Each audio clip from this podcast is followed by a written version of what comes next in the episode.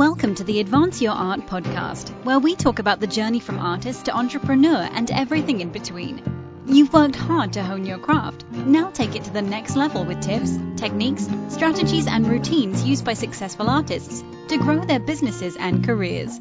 Now, let's get started and have some fun with your host, Yuri Cataldo.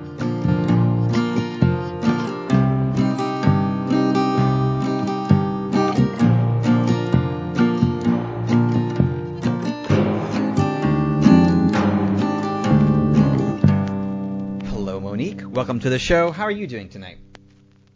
I'm doing fine. Thanks for welcoming me. Excellent, of course. Thank you for joining me. Uh, it's always nice to have new, interesting people on the show. No. Great. So I'd like to start by uh, asking, how do you describe yourself and what you do? Okay. All right. So Monique is a very fun person, hmm um, with a bright smile. She's, she just has a welcoming spirit. That's one thing. She loves herself. She loves everyone and she's just a happy soul.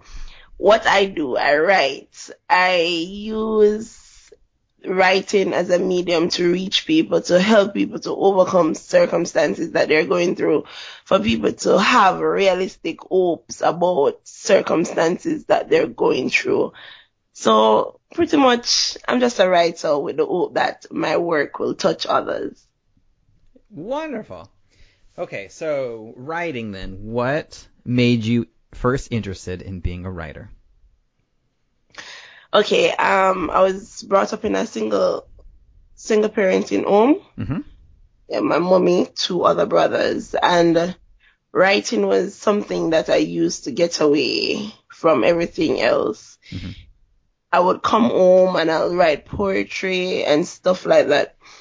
And um, as I grew and became an adult, I did short writings, like short stories on Facebook and so forth. Mhm. hmm So I end up liking what I do because it's like making, it's making characters that you don't have every day. yeah. Yeah. Well, excellent. All right. So, okay. So you started with with uh, poetry and short stories, and I know recently you have released your first novel, The Skeletons of Samantha's Closet. So, Yeah. what made you decide to go from short stories, um, poetry, to then writing a a novel? My Facebook followers and close friends. Oh, yeah. I can't, I can't leave them out of nothing because, alright, so I wrote a short story on Facebook. hmm wrote like two chapters and like my followers were like, more, can we get more? Can we get more? And I just keep on giving them, giving them. Um, with Samantha Closet though, it was in WhatsApp. Still hearing me? hmm Yes. It was in, it was in WhatsApp and um I wrote a poem because the first chapter of Samantha was really a poem. Mhm. I just fixed it to be a chapter after. And I wrote the poem and I sent it to a group of people and some of them were like, I want more, I want more. And then a female was like, why don't you just make it a book? Hmm. And yeah. Excellent. So then you decided to write out the book. Did you, so going into this, because you turned a, a, a poem uh, or in short story into a full length novel, how did you approach that? Did you, Yeah. like, did you, uh, you know, write out an outline ahead of time? Was it just kind of flowing naturally, or how was that? What was that process like? it was just flowing. Like, I'll just get up here and tell you something, Mhm. and you'll be like, whoa, and then I'll be like, that's just my imagination. I do that a lot to my friends, and they're like, really? It sounds so true. Like, seriously? Yeah. So it just flow naturally. hmm So as I write about one character, it's like the next one came because the thing is, it started off with this lady. Um, she she's having an affair with a married judge, hmm and she she met his wife in a supermarket. So you know, it, the poem was about her guilt, or she felt standing behind the woman, right? Right. And not knowing how to reverse her trolley or how to go into a next line without this woman seeing her Mhm. because she was not sure if the woman knew her or not, but she knew the woman. So that's how the poem started. Okay. And then when when friends and and Facebook followers and so forth, when they ask for a book, no, I made this character, I made this person someone who the wife, Mhm. The wife became the troublesome one, the troublemaker. So she turned around and she asked the female, are you Samantha Dixon? The female answered yes. You know, surprisingly, like, why would she ask this? Like, wonder if she know about me. Mm. And then the lady like look from look look at her from head to toe and be like, oh my, now I know that my husband has become tasteless. Oh wow. Yeah, and by the time she's supposed to answer the lady, she's like, what? What did you just say? Mhm. The lady just smiled, took up her bags and walked out of the supermarket and she was there just embarrassed. And then the cashier was the one who brought her back to reality like, hello, are you cashing? Mhm.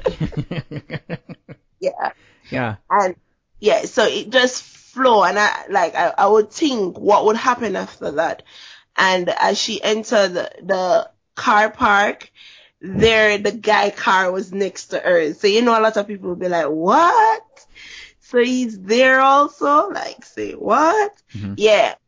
She was like she was saying, Oh my, I I am open and praying that they are not in the car and I could get to just drive away in peace. But if they are, then I'm going to answer in front of him. You understand? Yeah. But in everything, in her nervous, in her nervous, sorry, in her nervousness and everything, she just wanted to get into her car and drive away before they came. But luckily, Yeah. the female wasn't there, but the husband was there. So the husband wasn't aware that the wife was at the same shopping complex. You know, maybe he went and did something else. And he was trying to be all lovey-dovey with her and she's, she's like, don't touch me before your wife come and sees us. And he's mm. like, what? You were all up on me six months ago. You, you, you knew that I had a wife. What are you talking about? You know? hmm And stuff like that. Yeah. Mm-hmm. Interesting. So this is so it's it's a very specific and a very detailed story. Where did your idea for this come from? Like, does it just come naturally? Is it from things you've ob- observed, or where where did your ideas come from? All right, so it's just natural. It came natural, Mhm. but at the same time, I um I was trying to see stuff that is happening on an everyday basis. Um, not only she's sleeping with a married judge, but she's also a pastor's daughter. hmm Because of this, you know that um she think that she has this um standard Mhm. to uphold. Because listen, you're a pastor's daughter. You can't let people know that you're sleeping with a married judge. You know. Yeah. Like your father will kill you alive. they will skin you alive. And the thing is she's trying to hide her life. And while she's trying to hide it, the wife now is the one pushing it out there. The wife is showing up. The wife is calling her phone. So it's, it's a way where she, it's hard to keep it as a secret now Mhm. because his wife is about to kill her hmm then a friend of her comes back from the United States. So the book is based in Jamaica. Okay. And a friend of her that used to go to primary school, which would be like you guys, um, Juno, Juna I. So a friend that used to go to school with her went overseas to live and is back now in Jamaica. Mhm. But the thing is, the wife of the husband is the friend's boss. Hmm. So she can't even tell the friend. Yeah. So how the friend found out is a friend stopped by her house one night and the husband stopped by at the same time. And she's like, what? Where do you know Judge Brown from? Mhm. You know, I had to say, oh, it's my, he works at the same court that I work because she's a lawyer. you know, so they had to think fast what to say. But yeah, but it just come naturally. Okay. Excellent. So the, there's a lot of interesting themes that you are, are bringing out in this um, in your story. That's you know there's the, the the religious aspect of it, there's shame, there's sexuality. How do you, I guess, intertwine all of those in in a story so well? Okay. All right. So I was looking at it because you know there's a lot of people who, well, first thing there's a lot of Christians who might look down on people who is out there in the world. Mhm. But while you're pointing a finger out, there's always a finger pointing back in. no, no, for real. Yeah. So no, like she's on the borderline because she's a pastor's daughter. Mhm. Now a pastor might be saying this is happening to others, but Mhm. he at no at no point of um at, he expect this to happen to his child, right? Right. So it is to show you the reality of how we be religiously, but at the same time have to be living a normal life. Because the thing is pretty much this is life. You're perfect being. You can't be perfect. There are people who are looking at you to be perfect, but you can't. Now you're making mistakes and stuff like that, but where do you see yourself?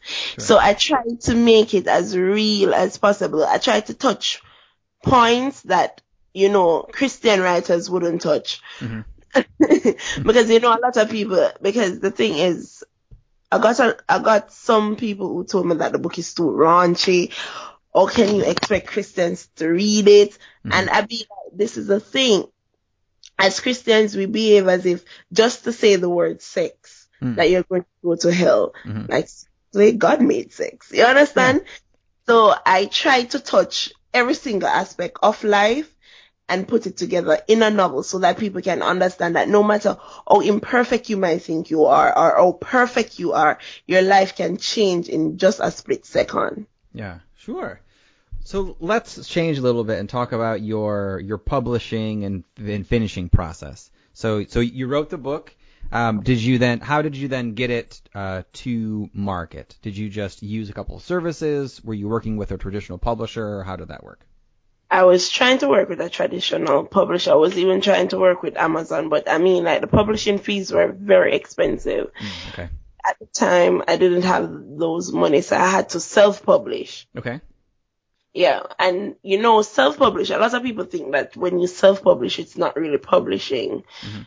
So that caused a little strain on what I'm doing, but at the same time, it still works. Um, I remember while I was trying to get a publisher, a friend of mine told me about Amazon self-publishing, and that's how I went ahead and do it that way. Okay, sure. I mean, yeah, your your book is available on Amazon and a few other places. So as far as everyone else is concerned, it's it's published. You know, regardless of who was behind it, it's it's published. It's out there. It's a you know a legitimate uh, book. So congratulations on on that part. Did you so the I guess the writing process to publishing it? Did you did you edit it yourself? Did you work with an editor? I guess how did you just make sure that you know all of the you know the I's were dotted, the T's were crossed, and the grammatical mistakes were were. That's where? I had a little issue because Yeah. I work nine to five. Yeah. So I didn't get enough time to proofread it, to go back through it. Cause to be honest with you, I wrote that book on my phone. Wow.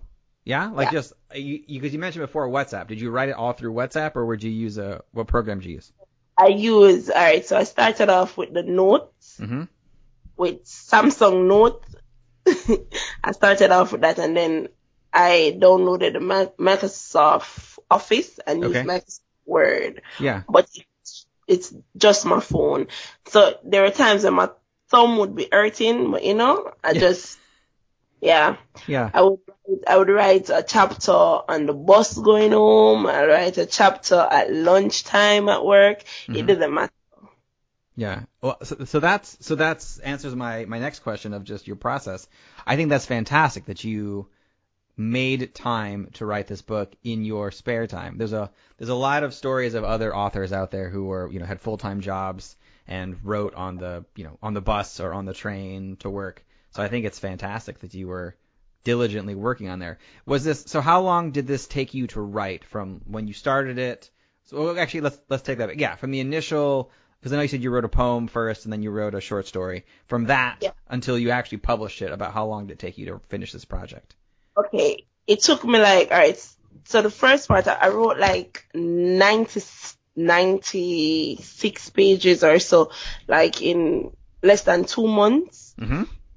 And then, um, I wrote about 30 more pages in less than two weeks. The thing is, because I, I thought that it would have been 100 and something pages, I was so shocked when I saw it, when, when it was formatted, it came to 200 and about 270 pages. Okay. Yeah. So, um, most, it, let's say it just took me about three to four months. Okay. Excellent. So with this this process of, you know, of putting your work out there for your fans on Facebook and then also for publishing this book, there's got to be some kind of, you know, fear and anxiety behind doing that. How do you overcome fear or being nervous when you hit times when you just when it stops you? Okay, I am a, I am addicted to procrastination. No, I'm being honest. That's how bad it is. I sometimes feel as if it's an addiction. So I have to push myself when I, when I need to get something done. Like I definitely have to tell myself that, hey, hey listen, you have to get this done. Mhm. Also, I, re- I work better under pressure. Like when, like if I have a timeline and it's tomorrow, I, I put in more work tonight. So I had to push myself. What I did was I told my followers and so forth, like people that was looking out for the book that, hey, the book will be on Amazon July 26th. Mhm. And I took them this like, uh, maybe May, June. And at that point, I didn't have the last 30 pages as it. so what I did, what I did was push myself so I know that, listen, you have to get it done. yeah. Yeah. Yeah, excellent. Okay. So with with everything that you've done and experienced so far, what would you say has been the best advice you've ever received? to love everyone. My dad, alright, my dad told me once, like, I was really mad at a person. And my dad told me that there's no bad people in the world and there's no good people. Mhm. You have people in the world with good traits and bad traits. And everyone in the world has both traits. But some, it's what they put forward the most. Hmm. And it's like I said, what you need to do is always find good in people no matter what anyone else has said before, it's your duty to find the good in them.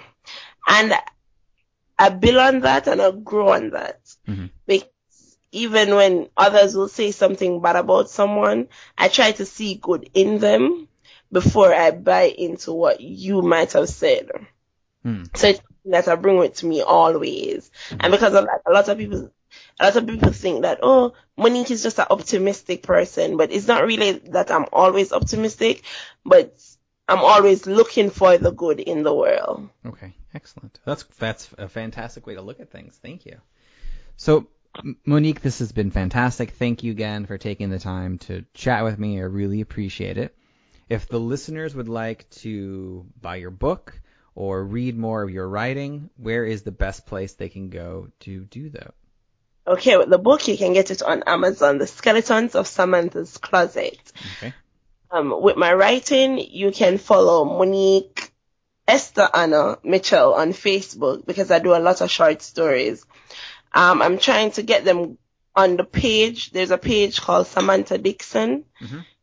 As I'm trying to get all my writings there so that you don't have to be following me to find my writings. Okay. Excellent. Fantastic. Well, I will. I'll make sure those links are in the show notes so people can click right through. Sure. Excellent. Well, thank you so much. I really appreciate your time. no problem. Thank you for having me also. Thank you for listening to another episode of the Advance Your Art podcast. If you like this episode, please go into iTunes and give us a five star rating. And while you're there, hit the subscribe button so that every single time I release a new episode, it will go directly to you without even thinking about it. If you're interested in hearing older episodes, please go to advanceyourart.com where you can find the catalog of everything I've done so far, as well as contact information and projects I'm working on. Thank you again, and have a great day.